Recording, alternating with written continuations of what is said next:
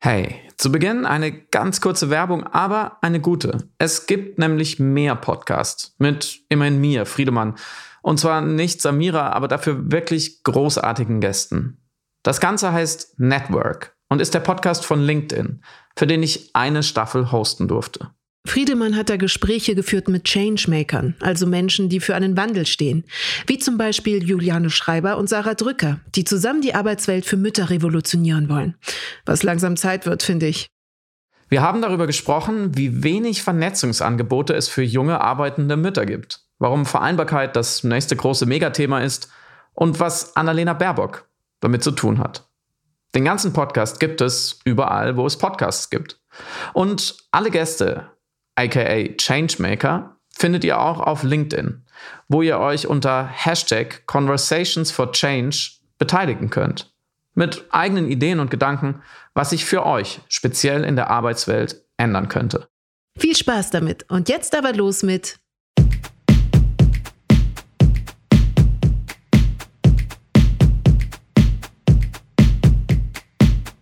Du hörst Piratensender Powerplay das Gespräch am Ende der Woche mit Samira El-Wasil und Friedemann Karik.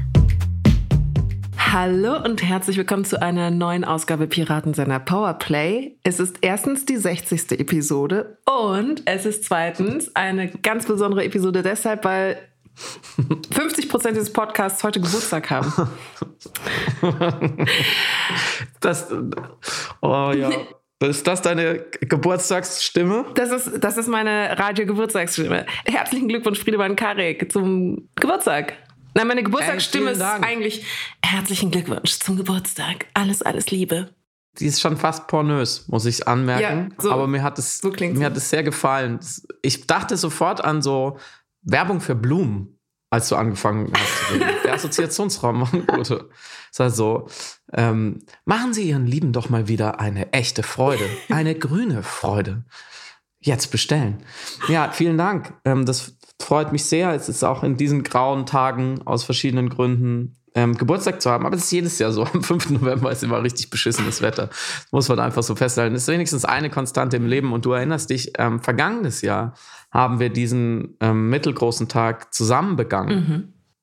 Das stimmt. Ja, mit, mit ein, wenigstens ein paar wenigen lieben Freunden und Freundinnen. Damals war, war glaube ich, die Konstellation so, ah, man wusste schon, dass am 6., nee, am 4. November ein neuer Lockdown kommt, mhm. weil die, die, Kanzlerin zusammen mit den Ministerpräsidentinnen komplett versagt hat.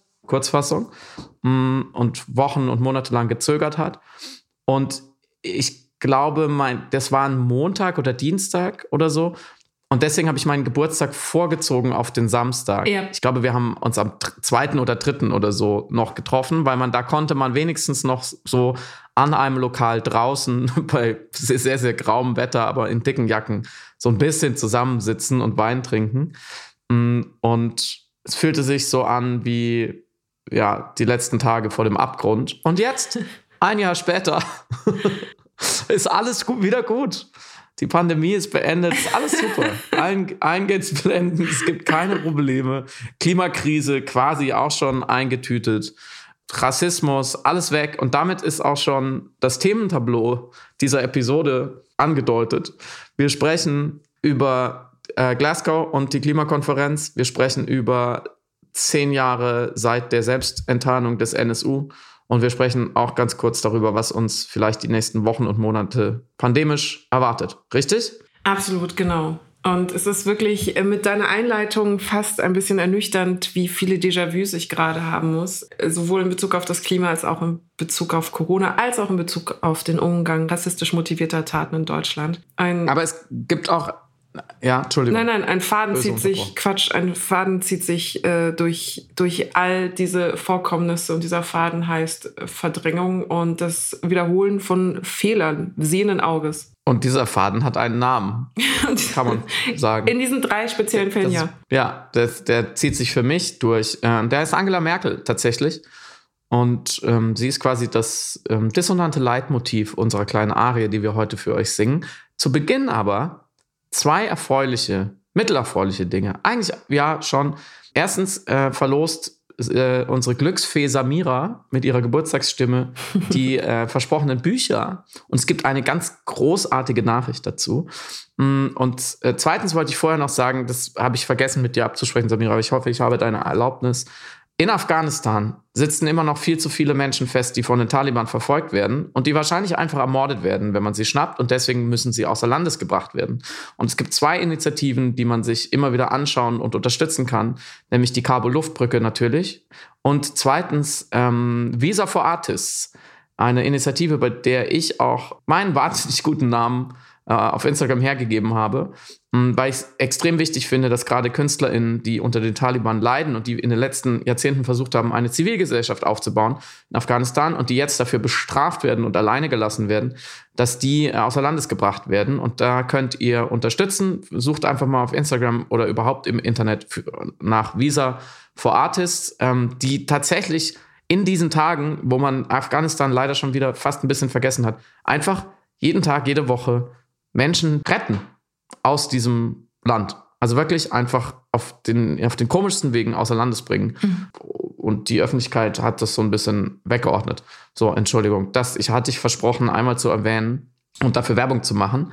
Und jetzt kommen wir zum großen Gewinnspiel. Erzählende Affen. Nur für euch. Vielen, vielen Dank fürs in Erinnerung rufen und ins Bewusstsein holen. Absolut richtig. Kann ich nur unterschreiben. Und die Bitte sich das anzuschauen und das zu unterstützen, mit meiner Stimme verdoppeln. Das ist die schlechteste Überleitung aller Zeiten, aber äh, mehr als verdoppelt haben wir auch den Gewinn jetzt in Bezug auf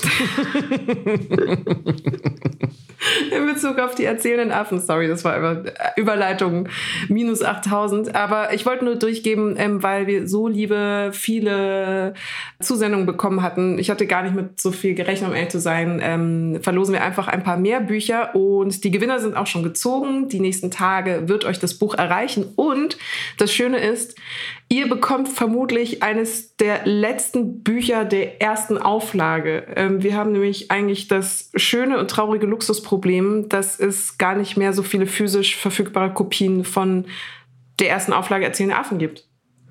Was toll ist, aber was auch ja. traurig ist, weil man es jetzt derzeit in Buchläden gar nicht mehr so richtig bekommt. Und wir wollten nur Bescheid geben, es wird gerade nachgedruckt und es kommen welche. Also ja, ja, du, du, äh, jetzt, da muss ich kurz eingehen. Man bekommt es schon jetzt, weil das denken doch die Leute, ah, da brauche ich gar nicht mehr in den Buchladen gehen. Ach so, ja, ja, ja. Es, es ist an manchen Stellen also quasi ausverkauft, aber schon nachbestellt. An vielen anderen Stellen gibt es noch. Also wenn du, lieber Hörer, gerade dachtest, hey, nachher gehe ich in den Buchladen und kaufe mir ein Exemplar erzählender Affen, weil es so schön dick und man kann damit Leute erschlagen do, do it, do it. Und wahrscheinlich hast du Glück. Aber falls du Pech hast und in deiner Buchhandlung ist es gerade nicht verfügbar, nächste Woche sind wieder Millionen Bücher da.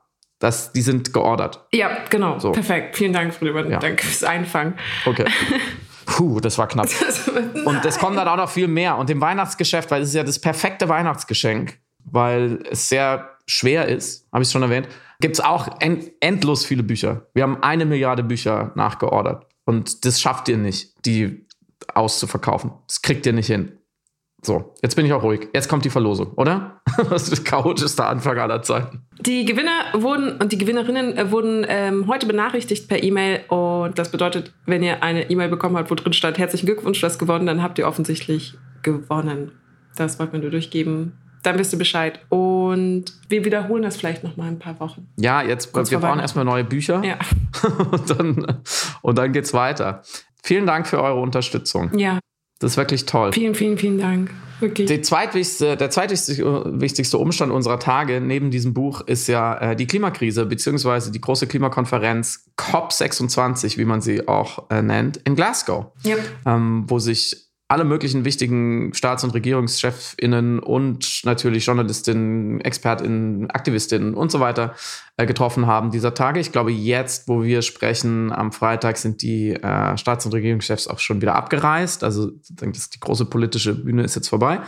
Und nun, man schaut auf diese Konferenz und auf ihre Vermittlung und was da so beschlossen wird, glaube ich, mit gemischte Gefühle ist noch zu positiv ausgedrückt, weil auch dieses Jahr kein echter Durchbruch passiert ist. Ich hab, hatte auch das Gefühl, dass man langsam Klimakonferenz müde ist, weil ja doch man nicht so richtig weiterkommt. Ich habe dann tatsächlich auch mal drauf geachtet, wie so davon berichtet wird. Mhm. Ist ja wirklich tatsächlich das, also HörerInnen dieses Podcasts werden nicht überrascht sein, aber das aller, aller, aller, aller wichtigste Thema dieser Tage, die Mutter aller Themen, müsste eigentlich überall ständig Thema Nummer eins sein, von der Wichtigkeit her.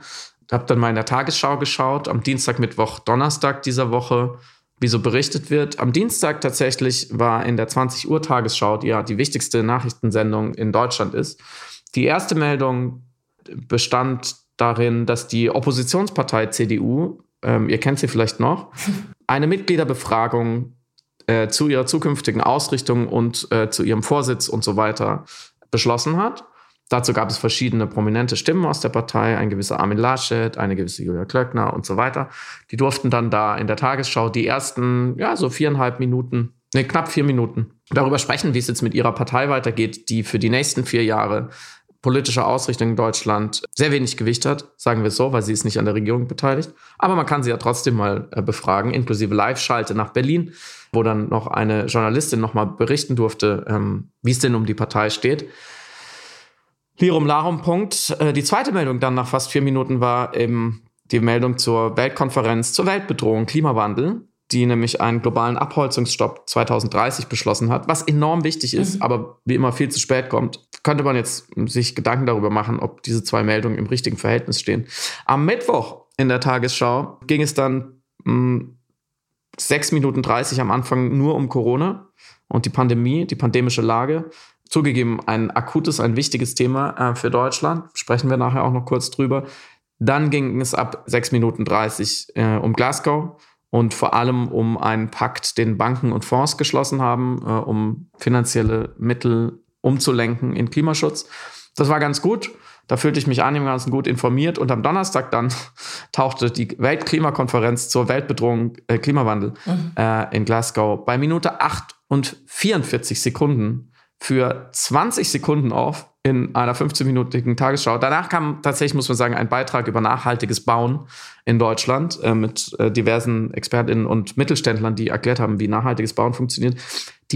Die, Frage, ob man Pyrotechnik im, äh, im Bundesliga-Fußball verbieten sollte, wie mit Straftätern umgegangen wird in, in der Sache äh, und so weiter und so fort, die hatte mehr Raum in der Tagesschau um 20 Uhr. Mhm als die Weltklimakonferenz in Glasgow. Und so zieht sich ein roter Faden durch die Medialisierung äh, des Themas, aber speziell auch dieser Konferenz, dass es einfach immer noch nicht alle verstanden haben, dass dieses Thema alles überstrahlt und dass man als Journalistin sich vielleicht noch mal ein bisschen mehr Gedanken macht, warum es keinen Platz findet, wie man es erzählen kann, dass es Platz findet, wie man noch weitere Geschichten findet, wie man immer wieder die Dringlichkeit klar machen kann und wie man einfach nur ganz nüchtern abbildend Bericht erstattet, dass auf dieser Konferenz nicht weniger als die Zukunft der menschlichen Zivilisation, wie wir sie kennen, verhandelt wird. Mhm. Und zwar so verhandelt wird, dass sie nicht gesichert ist.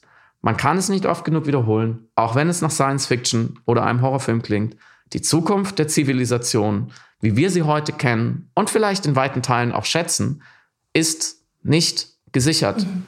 Und auf diesen Konferenzen sollte verhandelt werden, wie wir sie sichern können.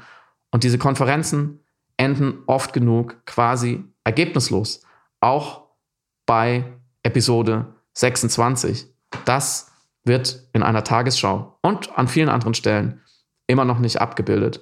Und ich war diese Woche wieder hochgradig ratlos, weil ich weiß nicht, was noch passieren soll.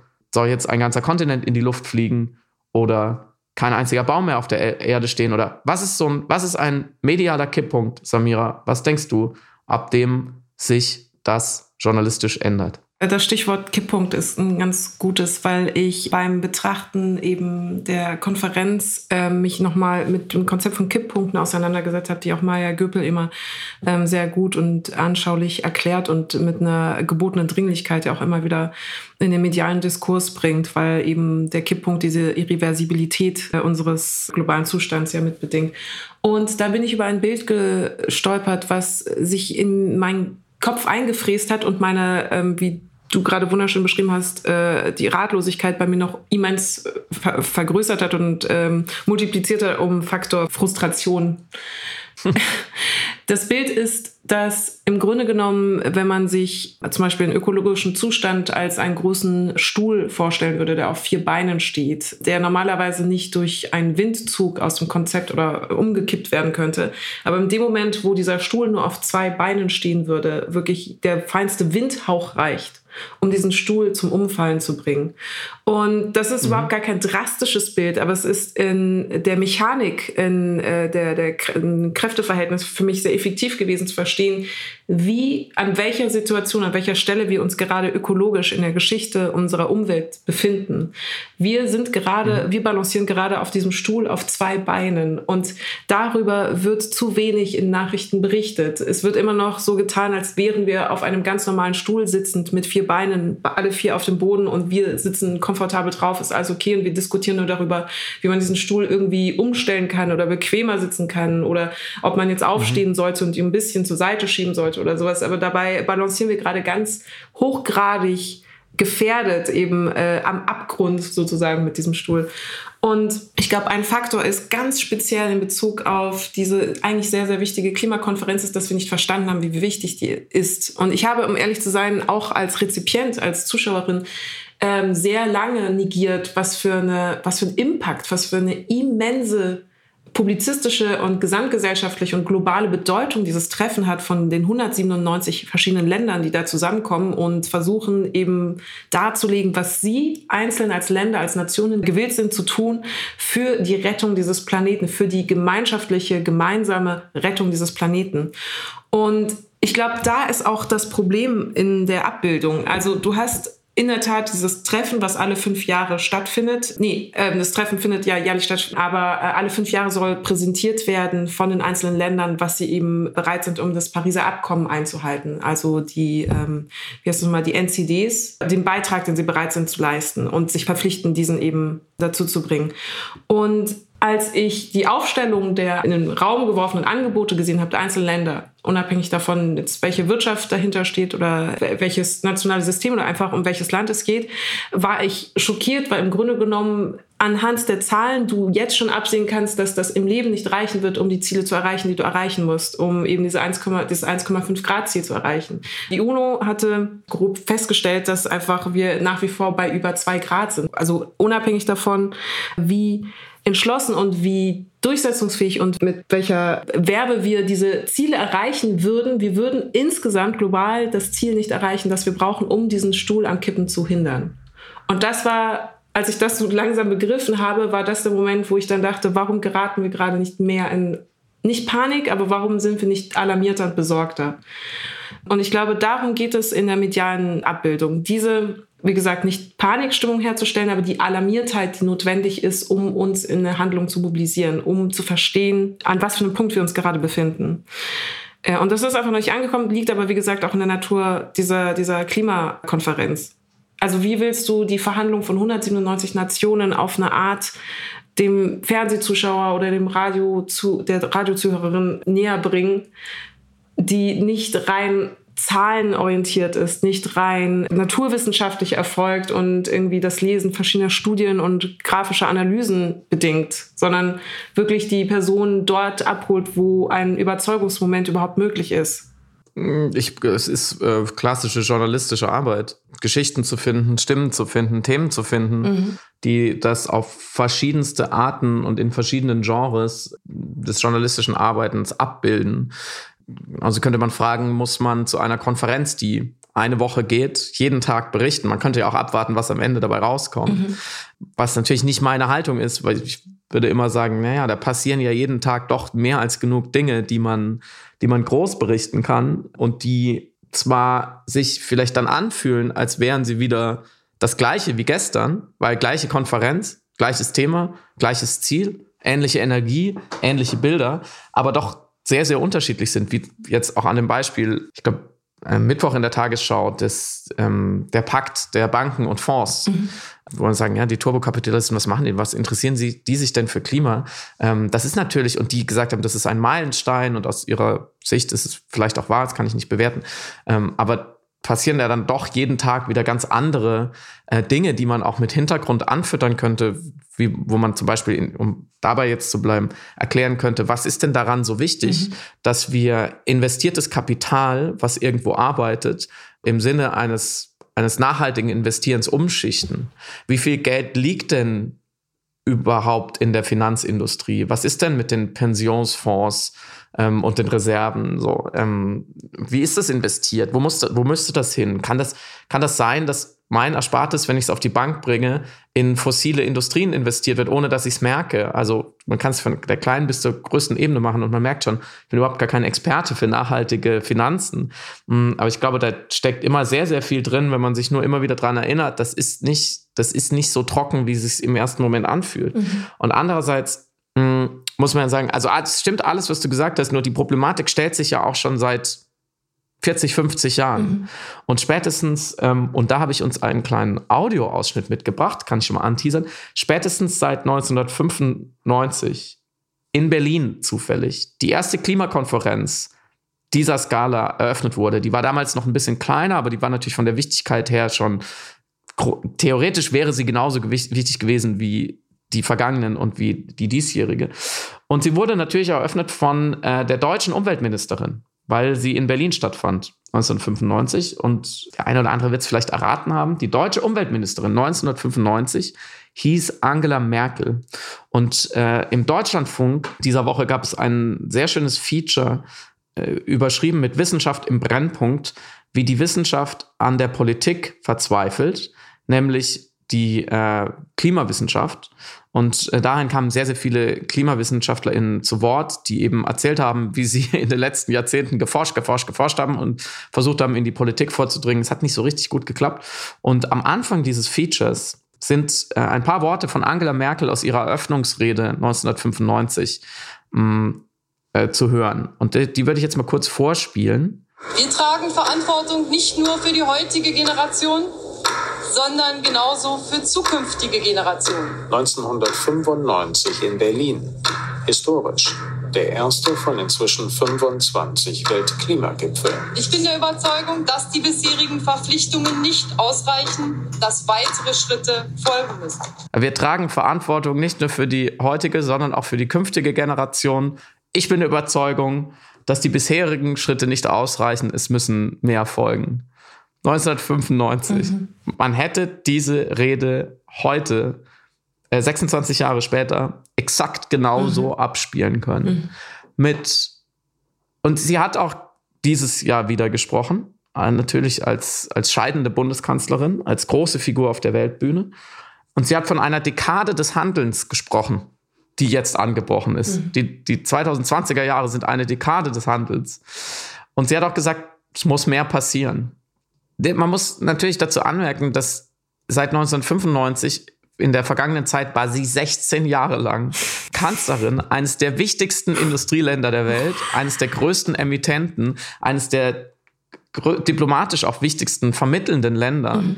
eines in der Europäischen Union führenden Länder, was sich selbst in diesen 16 Jahren ihrer Kanzlerschaft oder in den 26 Jahren seit äh, der ersten Klimakonferenz in Berlin, glaube ich, und das ist ja, haben wir ja komplett mitbekommen, sehr wenig verändert mhm. hat in Sachen Klimaschutz. Wenn ich aus dem Fenster schaue, sehe ich nicht auf jedem Dach Solarpaneele. Ich sehe nicht einen, eine komplett elektrifizierte Mobilität. Und die Kohlekraftwerke als die allerschlimmsten Verursacher sind immer noch am Netz. Und dann fragt man sich schon, wie es zu dieser gewissen Merkel-Melancholie kommen kann, zu diesem Abschiedsschmerz, zu Jubelszenen auf ihrer Abschiedstournee und wie sich die Frau tatsächlich einfach auf der 26. Klimakonferenz hinstellen kann und genau die gleichen Sachen erzählen kann äh, wie 26 Jahre vorher. Und das will mir einfach nicht, das will mir einfach nicht in den Kopf. Ich krieg's einfach nicht hin.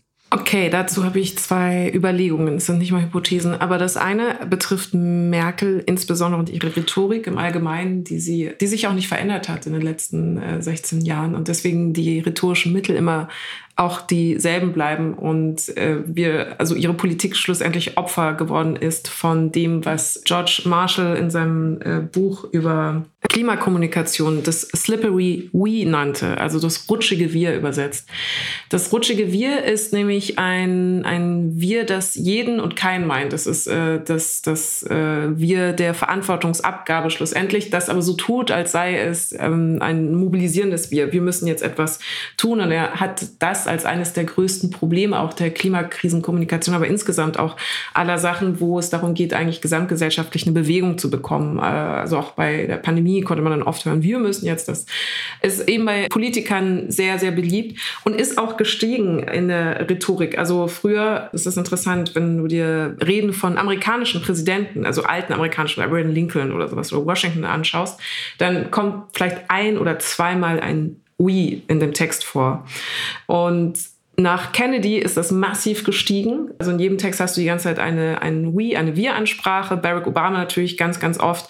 Und auch in deutschen Reden hat sich das so ein bisschen weiterentwickelt. Also wir hatten früher im sozialdemokratischen Bereich durfte das Ich nicht gesagt werden. Da wurde dann das Wir genannt. Aber das Wir war eben auch ein Ideal oder ein idealisiertes Wir. Es meinte nicht unbedingt jeden Einzelnen, sondern wir als Gemeinschaft oder wir als abstraktes Kontinuum zusammenarbeitender Menschen. Und Angela Merkel ist da sehr, sehr gut drin. Und daran musste ich jetzt nochmal denken, als ich jetzt eben 1995 gehört habe, wie sie gesprochen hat, dass dieses Wir, wie gesagt, die Person, die sich angesprochen fühlt, sowieso abholt, aber das sind dann die, die auch schon ohnehin in einem Handlungsmodus sich befinden und die Leute, die sich eben genau nicht angesprochen fühlen von dem, was sie sagt, noch mehr externalisiert. Weil sie sagen, dass ich bin aber nicht davon angesprochen, ich weiß gar nicht, wo das Problem ist, ich verstehe es gar nicht.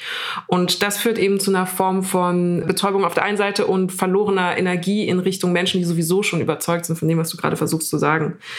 Das ist das eine. Und ich glaube, dadurch ist manchmal dann auch aber der Eindruck entstanden, dass sie so eine, eine inklusive, eine Gesellschaft zusammenbringende Kanzlerin ist, die auch mal so mit dieser Hauruck-Geste nach vorne geht, weil sie eben dieses Wir, dieses Slippery We sehr oft benutzt in ihrer Rhetorik. Ich habe aber eine andere Frage, es ist mir eine Überlegung. Das ist mir nämlich bei der Klimakonferenz nochmal aufgefallen. Im Grunde gab es eine große Zustimmung auch in Bezug auf alle Jugend Jugendbewegungen natürlich und Fridays for Future und Scientists for Future und sowohl von Menschen auf der ökologisch agierenden Seite gibt es sehr viel Unterstützung, als auch politisch von Seiten der Grünen natürlich. Und es gibt immer einen Applaus, der aber gefühlt dann nicht sich in eine Handlung übersetzt. Also das Gutfinden dieser Forderungen, die aber dann nicht bedingt, dass dann die Personen nach diesen Forderungen auch handeln. Und ich habe mich gefragt, ob es eine nicht generationelle Diskrepanz gibt, aber insofern eine Mobilisierungsdiskrepanz, dass gesagt wird, das ist gut, äh, dass sie Kohleabbau fordert. Klammer auf. Wir kümmern uns jetzt nicht darum, aber das ist toll, dass ihr das macht. Ihr könnt euch gerne darum kümmern, Klammer zu. Ob das mhm. immer mitschwingt in jeder Mobilisierung. Und das wäre, wenn dem so wäre, also wenn das tatsächlich, wenn ich das den ähm, Akteuren unterstellen müsste, die so reden und die diese Rhetorik an den Tag legen, dann wäre das ein ganz, ganz, also es klingt jetzt sehr banal, aber es wäre ein ganz grundsätzliches Problem in der Verantwortungsverteilung. Die Personen, die Forderungen stellen, die Menschengruppen, die Forderungen stellen, äh, oder eben Zivilgesellschaft, die Forderungen stellt, in Sicherheit zu wiegen mit Zustimmung und gleichzeitig aber so zu tun, als sei das unser Problem und nicht das Problem der Personen, die angesprochen werden mit diesen Forderungen. Mhm. Und also das ist mir eben vor allem ja bei Menschen aufgefallen, bei politischen Akteuren, die sich als ökologisch ausgeben und sagen, ja, ich bin ein großer Fan von Greta Thunberg und da nichts machen. und dann äh, irgendeine, danach einfach eine ähm, äh, Stille und nicht Übersetzung eben dieser äh, Forderung erfolgt. Und das ist, ich finde, am evidentesten jetzt bei der Klimakonferenz geworden. Also es wurden im Grunde genommen Sachen beschlossen, die schon vor fünf Jahren eigentlich klar waren, dass sie beschlossen werden müssten. Und sie wurden einfach jetzt nochmal mit mehr Nachdruck behauptet, umgesetzt zu werden. Aber wenn das ein Problem ist, wie löst man dieses Nicht-Einhalten eines vermeintlich gegebenen Versprechens im Zuge der Begeisterung für die Forderungen der jungen Generation? Auf der Straße. Du kennst meine Antwort dazu. Ja. Es hilft nichts. Wir können von, diesen, von, von, dieser, von dieser Art von PolitikerInnen nicht mehr erwarten. Ich glaube, das hat man jetzt an so vielen verschiedenen Stellen gesehen. Und ich, ich taste mich langsam an eine mittelmäßige Überleitung zum nächsten Thema heran, wenn das in Ordnung ist. Okay. Es sind die, die von dir äh, wunderbar beschriebenen Lippenbekenntnisse. Es ist immer, es ist immer die erfolgreiche Simulation und Kommunikation von Ethik und ethischem Handeln, mhm. der aber ein brutaler Opportunismus in, gerade in den 16 Jahren Merkel ähm, folgt, auf ganz vielen Ebenen. Ähm, man könnte alle Politikfelder durchgehen. Ich wiederhole mich da auch gerne in diesem Podcast. Nichts ist wirklich durch politisches Handeln besser geworden. Es wurde an manchen Stellen nicht unerfolgreich gemanagt und es wurde immer wieder der Weg freigemacht, zu, also auf Kosten von Menschen und Umwelt, um eine Wirtschaft am Laufen zu halten, die Machtzentrum dieser Regierung war. Und bis ganz anders gelagerter Fall, aber ich glaube, ich kann man mit Fug und Recht behaupten, das zweite dunkle Erbe dieser Kanzlerschaft ist der militante, der mörderische Rechtsextremismus, der in der Kanzlerschaft Merkel wirklich einen furchtbaren Aufschwung genommen hat und der, den man ihr schon auch anheften muss da sie sich, und da passt eigentlich alles, was du gerade gesagt hast, kann man genauso übertragen, da sie sich zwar immer auch in einer, finde ich, verantwortungsvollen Rhetorik auf eine ruhige Art, die man auch an ihr schätzt, äh, auf die richtige Seite gestellt hat. Mhm. Und zum Beispiel, nachdem der NSU äh, nach zehn Jahren sich selbst enttarnt hat und das Morden ein Ende hatte, sich auf die Seite der Opfer gestellt hat und ganz klar gesagt hat, ähm, die, wir müssen da was ändern und diese Gesellschaft muss sich ändern. Aber nichts passiert ist und auch im ganz konkreten politischen Handeln sie dieses Vorhaben eigentlich sabotiert hat, indem sie, vor allem indem sie Menschen an der Macht gehalten hat, vor allem Innenminister und Verfassungsschützer, und Verfassungsschützer muss man wirklich in Anführungszeichen setzen, die äh, in Sachen Rechtsextremismus brutal versagt haben und tatsächlich muss man sagen, gerade bei einem Horst Seehofer zum Beispiel, auch versagen wollten, weil sie das Thema nicht mal als Thema anerkannt haben. Und eine Kanzlerin hat immer noch gewisse Kompetenzen, daran etwas zu ändern. Und sie hat es so hingenommen, weil es ihre Macht gesichert hat, dass diese Innenminister von der äh, CSU kamen. Mhm. Und deswegen auch hier muss man sagen, in jedem jetzt melancholischen Merkel-Porträt zum Abschied muss der Rechtsextremismus und wie sehr er in Deutschland gewütet hat während ihrer Kanzlerschaft und noch immer weiter wütet und wie wenig dagegen unternommen wurde, unbedingt ein Teil sein. Ich gebe dir mit deiner Einschätzung recht, möchte sie aber ergänzen und erweitern. Nicht zur Verteidigung von Angela Merkel, sondern mehr um eine Entwicklung zu zeigen, die durch ihre Worte veranschaulicht werden, die gesamtgesellschaftlich erfolgte. Zur Gedenkveranstaltung für die Opfer des äh, NSU hat sie 2012 folgende Worte gesagt.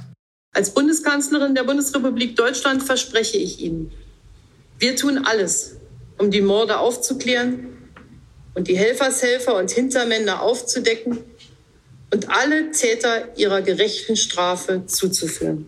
Und in Anbetracht aller Versäumnisse, in Anbetracht aller Fehler, ähm, einen behördlichen Totalversagens, den, dessen Zeugen wir sein mussten, auch mithilfe eben journalistischer Aufarbeitung, müssen wir festhalten, dieses Versprechen wurde nicht nur nicht eingelöst, sondern willentlich nicht eingelöst. Ähm, genau wie von dir beschrieben, haben etliche Entscheidungen dazu geführt, dass die Aufarbeitung der NSU ähm, nicht nur verschlammt worden ist, sondern willentlich sabotiert. Viele Ungereimtheiten sind noch da. Wir wissen natürlich um die geschredderten Akten, die das ganze Ermittlungsverfahren erheblich äh, beeinträchtigt, sabotiert haben. Wir wissen um natürlich die, das Wegsperren dieser Akten, die zuerst für 120 Jahre angesetzt waren und inzwischen aufgrund von auch zivilgesellschaftlichem Protest und auch eben journalistischer Abbildung eine Fristreduktion auf 30 Jahre bekommen hat, was aber immer noch viel zu lang ist. Es absurd ist, wenn man sich auch die Begründung, die rechtliche eben anschaut, also Datenschutzgründe. Was auch rechtlich natürlich eingefordert worden ist von journalistischer Seite, also zum Beispiel der V-Mann mit Namen, mit Decknamen Lothar Lingen, die Person, die zuständig war für das Schreddern der Akten, äh, was übrigens erst ironisch Operation Konfetti genannt worden ist und am Anfang, das fand ich interessant, im ersten Jahr, als das eben noch nicht validiert war, als eine Art, ja, so Konspirationstheorie gehandelt worden ist, nach dem Motto, so, nein, das würden die doch nie mhm. machen, das ist doch Quatsch und ihr habt kein Vertrauen in die Bürokratie und das würden die doch natürlich nicht machen. und dann eben, als die Gewissheit eintrat, war das der Moment, wo man dann also sich selbst Lügen strafen musste beim Vertrauen haben in diesen bürokratischen Apparat und dann feststellen musste, auch Leute, die einem vorher eben gesagt haben, doch, das haben die gemacht, dann zu ihnen hingehen und sagen, ja, du hattest recht, ich muss zugeben, dass ich hier an dieser Stelle sehr naiv daran geglaubt habe, dass kein Mensch auf die Idee, auf diese abwegige Idee kommen würde was nur eines der vielen Fälle war, wo man plötzlich einen extremen Vertrauensverlust in die behördlichen Vorgänge entwickelt hat. Genau, und dieser Fall eben Lothar Lingen, also die Personalie Lothar Lingen äh, und die Informationen wiederum über diese Person beziehungsweise Einsicht in seine Akte musste von Zeitjournalisten erstmal erklagt werden in einem langwierigen, äh, mehrjährigen mhm. Prozess äh, mit Revisionsverfahren und eben Ablehnung der Klage und so weiter. Und erst 2020 wurde dann vom Bundesverwaltungsgericht den Journalisten Recht gegeben und eben Zugriff zu diesen Akten. Und allein dieser Umstand, also dass das überhaupt erfolgen musste, zeigt einerseits, dass wir einen sowohl rechtlichen als auch gesellschaftlichen Ermessensspielraum haben, was die Verfügbarmachung dieser Akten angeht, als auch wie schwer es tatsächlich gemacht wird, obwohl es so nicht sein müsste, endlich eine Aufarbeitung für diesen Fall an den Tag zu legen, die auch sozial wichtig ist, auch auf emotionaler Ebene wichtig ist, auch für die Hinterbliebenen, für die Opfer, die Familien der Opfer, für die Betroffenen nicht nur eine Form von Wiedergutmachung darstellen könnte in irgendeiner Form, also der Begriff mit sehr viel Vorsicht benutzt oder irgendeine Form von Aufarbeitung darstellen würde, sondern auch insgesamt in der Gesellschaft, wie gesagt, einen Ohnmachtsmoment wegnehmen würde und ein Vertrauen ein bisschen wiederherstellen könnte in das behördliche Arbeiten. Und es gab eben sehr viele weitere Fälle, im Laufe jetzt der letzten zehn Jahre, die dieses Vertrauen noch mehr gestürzt haben. Also wenn man zum Beispiel immer an Hanau denkt, wie dort die, die polizeiliche Arbeit erfolgte. Das sind alles Sachverhalte, die kann man nachhören, sehr gut in dem Podcast von Jamjaf zu Hanau den ich an dieser Stelle nochmal empfehlen möchte. Und dann natürlich die Personalentscheidungen in Form eines Hans-Georg Maaßen, ähm, über den ich eigentlich eine eigene Podcast-Folge machen müsste, weil es so viele Probleme mit diesem Mann gibt. So, that All that being said, ich habe am Anfang angekündigt, ich wollte deine Kritik an Merkel nicht widersprechen, aber zumindest erweitern. Zwei Jetzt bin ich gespannt. 2021 hat sie, das war ein Jahr nach dem Anschlag in Hanau, in ihrer Rede Folgendes wiederum gesagt. Rassismus ist ein Gift. Der Hass ist ein Gift. Und dieses Gift existiert in unserer Gesellschaft und es ist schuld an schon viel zu vielen Verbrechen. Von den Untaten des NSU über den Mord an Walter Lübcke bis zu den Morden von Halle. Und das war ein, eine sehr, sehr wichtige Aussage von der Kanzlerin. Eine Linie zu ziehen, eine klare, unbestrittene, undiskutierbare Linie zu ziehen zwischen dem rechtsextremistischen Terrorismus, den wir in Deutschland als enormes Problem haben auf allen Ebenen. Ich will gar nicht die alten Folgen evozieren, wo wir eben über rechtsextremistische Chats diskutieren, über die Bundeswehr gesprochen haben, über die Polizei gesprochen haben, über was der Verfassungsschutz gerade alles beobachten muss. Aber eine Linie zu ziehen zwischen diesem akuten Problem und den Anschlägen des NSU zu Hanau, zur Hinrichtung von dem hessischen Politiker Walter Lübcke bis hin zum Anschlag, diese Linie so klar zu kommunizieren, hat glaube ich, kein Politiker vorher in der Klarheit gemacht. Und das war wichtig, weil dadurch die Entwicklung des Problems verdeutlicht worden ist. Dass es nicht nur ein Problem einer Menschengruppe in Deutschland ist, die punktuell alle paar Jahre stattfindet, weil Rassismus einfach ein Problem ist, mit der jeder Gesellschaft sich auseinandersetzen muss oder Rechtsextremismus ein Problem ist, was in jeder auch im demokratischen Gesellschaft stattfinden kann, sondern dass wir eine Entwicklung mhm. haben, dass wir eine roten, äh, rote Linie haben. Und wir können noch einen Schritt zurück in die Geschichte gehen, wenn wir an das Anzünden von Asylantenheimen denken, dieses wiederkehrende Motiv eben rechts, rechtsextremistischer, terroristischer Anschläge und Handlungen auf bestimmte Menschengruppen.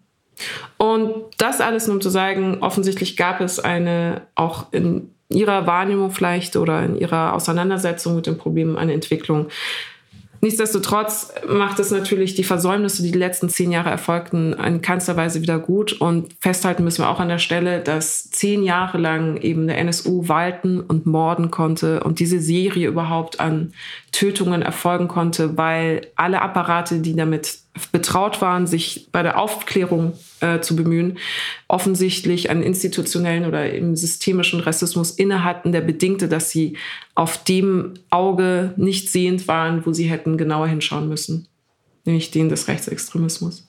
Und in, in einer normalen Welt und mit einer, wie soll man sagen, ja, normal ist ein schwieriges Wort, aber du weißt, was ich meine, in einer funktionierenden Welt, mit einer funktionierenden Regierung von oben bis unten, ist nach so einer Geschichte, nach diesen zehn Jahren NSU und diesen Versäumnissen, die ganz klar von Rassismus motiviert waren, müsste man bei den Sicherheitsbehörden, bei der Polizei, beim Verfassungsschutz jeden Stein umdrehen. Mhm.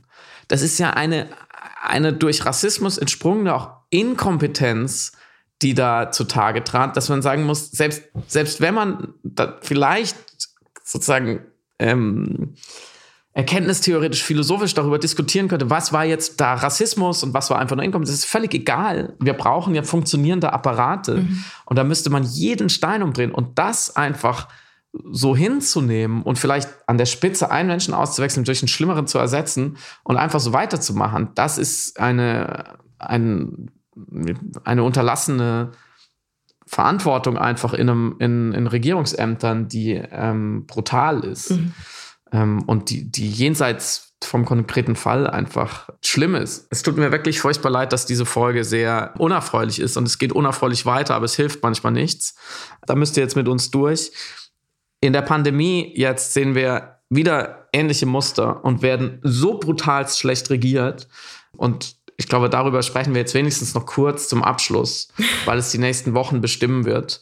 Und wie Jens Spahn jetzt auch wieder agiert und so tut, als wäre er der Postbote und hätte mit dem ganzen Schlamassel nichts zu tun und würde nur die Nachricht überbringen, wie wenig die, die noch amtierende Regierung, wie wenig man der überhaupt noch zutraut, irgendetwas zu managen, wie wir schon wieder zum vierten Mal in diese Welle mhm. sehenden Auges reinlaufen, obwohl alle wussten, dass diese Impfquote nicht reicht und es alle gesagt haben.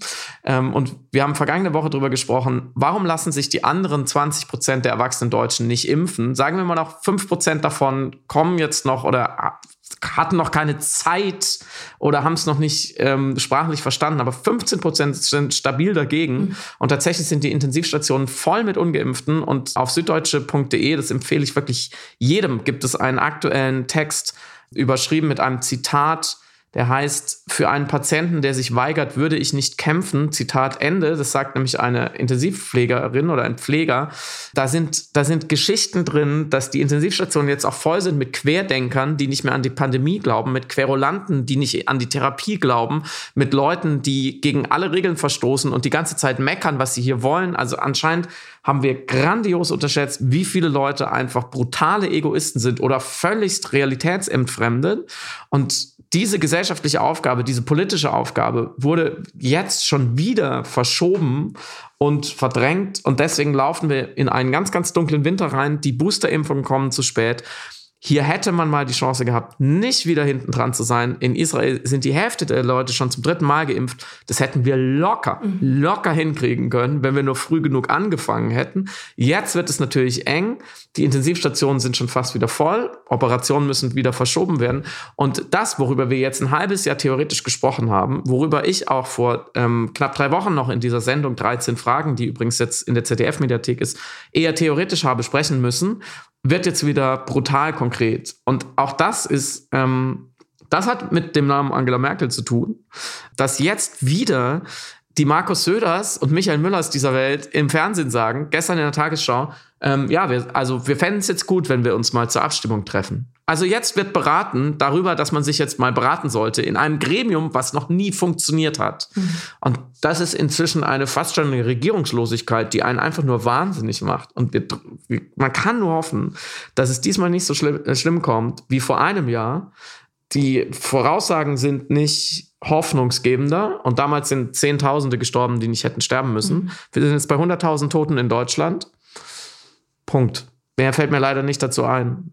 Ja. ja, am meisten, ich kann da auch nur einstimmen, äh, diese, diese Wut auch. Also am meisten hat mich, glaube ich, der Satz schockiert von Klaus Holleczek, äh, bayerisch, bayerischer Gesundheitsminister, der sinngemäß sagte, ich glaube, ah, wir haben da gerade eine Dynamik, die war wirklich nicht vorhersehbar. Are you fucking kidding ja. me? Willst du mich verarschen? Was ist denn, also, oh, also ich, also wirklich jetzt fast zwei Jahre Pandemie. Wir haben jetzt den Winter. Wir haben keine Strategie. Wir haben keine Impfbooster-Taktik. Wir haben die, das Testen wird eingestellt. Die Impfzentren werden geschlossen. Alle sind wieder in den Räumen drinnen. Die Schulen sind offen. Die Kinder sind daheim. Maskenpflichten fallen an diversen, in diversen Ländern für die äh, Kinder. Also all diese Aspekte zusammen. Und dann kommt der um die Ecke mit dem Satz, pff, also Mensch, damit hat aber keiner rechnen können, dass wir jetzt ein Problem bekommen. Und es ist also mit Vollgas in Richtung Titanic gefahren, sehenden Auges, wirklich mit, mit 180 Reihen gerannt, reingerannt. Und ich ich bin natürlich auch ratlos, auch im Rahmen meiner Selbstwirksamkeit, auch als Bürgerin, einfach als äh, Person, die sich ja auch na, jetzt mal raus aus der Rolle von uns Gegenwartsbetrachtern oder Gesellschaftsanalytikern oder meiner Rolle als Kolumnistin oder irgendwie Medienmachende oder so, sondern wirklich rein als Privatperson sitze ich hier und ich denke, ich bin wirklich in einem kompletten, in einem Kindergarten gelandet, wo die rechte Hand nicht weiß, was die linke tut, wo nicht über zwei Tage hinaus reflektiert, nachgedacht und geplant wird. Und das ist, glaube ich, das, diese komplette Planlosigkeit macht mich am verrücktesten. Und ich weiß nicht, ob das eine ähm, diskursbedingte Ignoranz ist von Seiten der Politik, dass sie denken, naja, jetzt waren sowieso alle so in einer Post-Corona-Stimmung, äh, die Wahlen sind vorbei, jetzt ist auch schon Jetzt kümmern wir uns halt um das Lösen der Probleme auf punktuelle Art und Weise oder lokal vor Ort, aber versuchen jetzt gar nicht irgendwie eine gesamte Lösung zu finden. Oder mhm. also was ist genau passiert, dass plötzlich es wirkt, als hätte die Politik auch das Interesse daran verloren, diese Pandemie vernünftig strukturiert, strategisch in den Griff zu bekommen es ist für mich, es wirkt wie so eine, so eine fast gelangweilte Ignoranz von verschiedenen Seiten oder einfach Überforderung. Aber diese Überforderung ist wirklich nicht nur ein Luxus, sondern wirklich ein Affront, ein Affront auf so vielen Ebenen nach fast eben, wie gesagt, zwei Jahren pandemischer Situation. Ich, also, ich verstehe es auch nicht. Also, was jetzt, äh, liebe Hörer und Hörerinnen hört, ist auch einfach komplettes Unverständnis darum und, und Ratlosigkeit und, und äh, Irritiertheit. Ich bin hochgradig irritiert über das politische Handeln. Ich will mich, weißt du, Friedemann, ich will mich auch nicht so daneben stellen mit verschränkten Armen oder mit den Händen in die Hüfte gestemmt und sagen, ja, ich hätte das äh, aber besser oder mein dreijähriger Neffe hätte das besser hingekriegt. Aber so fühlt es sich leider immer wieder an und das alleine schon diese, diese Evokation dieses Gefühls da sein kann, dass man daneben steht als Bürger, als Citoyen und denkt, das ist komplett dilettantisch, komplett inkompetent, was hier gerade abläuft. Es ist nicht gut in der Pandemie und nicht gut in der Krisensituation, das Gefühl. Es hat auch keine Lösung. Ich, ich glaube, kein, ich nein, natürlich, es gibt keine. Heute gibt es keine Lösung heute im Podcast. Keine, er, er endet jetzt auch gleich einfach mitten im Satz, ähm, um euch äh, in unsere Stimmung zu versetzen. Aber ich glaube, dass dieser, dieser Satz, ähm, das hätte man jetzt nicht ahnen können, diese Sätze, das ist ja ein Trumpismus. Mhm. Also das ist ja nicht, das meinen diese Menschen ja nicht ernst. Ich möchte das nicht glauben, dass, der, dass dieser Mensch in dem Moment wirklich glaubt, er hätte es nicht ahnen können, sondern das ist reine Taktik. Das ist, er weiß, er macht sich damit lächerlich und die Leute, die auch nur viertelgut informiert sind, lachen ihn einfach nur aus. Und zwar mit einem bitteren Lachen. Aber wenn auch nur ein paar wenige Menschen denken, ah ja, das wird er schon, der hat einen Anzug an, ja, passt schon, wird er schon recht haben, dann hat er schon das Maximum rausgeholt für sich. Und das verrät aber eine, eine ja, auch eine innere Verrohtheit und eine Bereitschaft, einfach äh, in die Öffentlichkeit rein zu lügen. Und zwar mit einer Lüge, die nicht mal darauf aus ist, dass sie wirklich geglaubt wird, sondern einfach nur, um nicht sagen zu müssen, ja, ich habe einfach brutalst versagt und es ist mir auch ein bisschen egal. Die, das muss man einfach so festhalten. Es gibt ja diesen mittelguten Spruch, jede, jede Gesellschaft bekommt die Regierung, die sie verdient. Kann man sich mal äh, Gedanken darüber machen, ähm, was das dann für uns bedeutet. Oder für die Bayern in diesem Sinn. Das, für euch da unten. Das heißt, wir können uns entscheiden zwischen inkompetent und boshaft.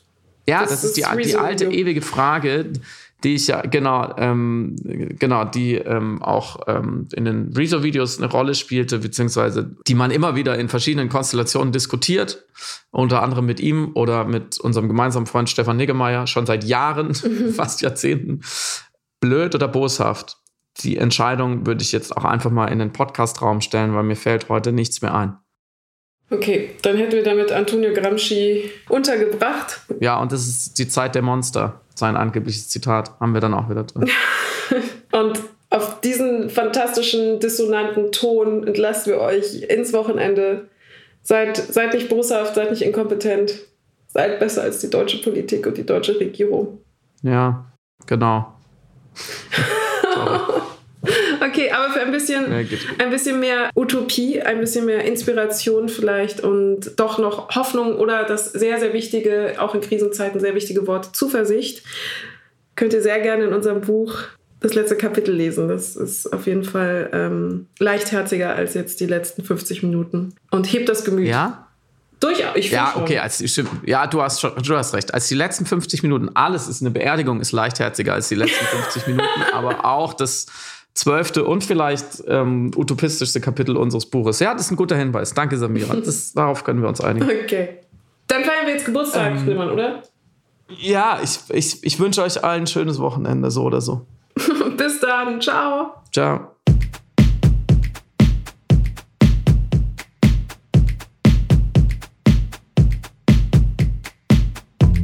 Hörst Piratensender Powerplay. Das Gespräch am Ende der Woche mit Samira El-Wasil und Friedemann Karik. Piratensender Powerplay ist eine Produktion von Stereotype Media in Kooperation mit Yam Yam, der unsichtbaren Tupperbox für den diskreten Foodie. Du möchtest Yam Yam zwei Wochen lang kostenlos testen? Abonniere diesen Podcast überall und gewinne gutes Korma. Bon Appetit!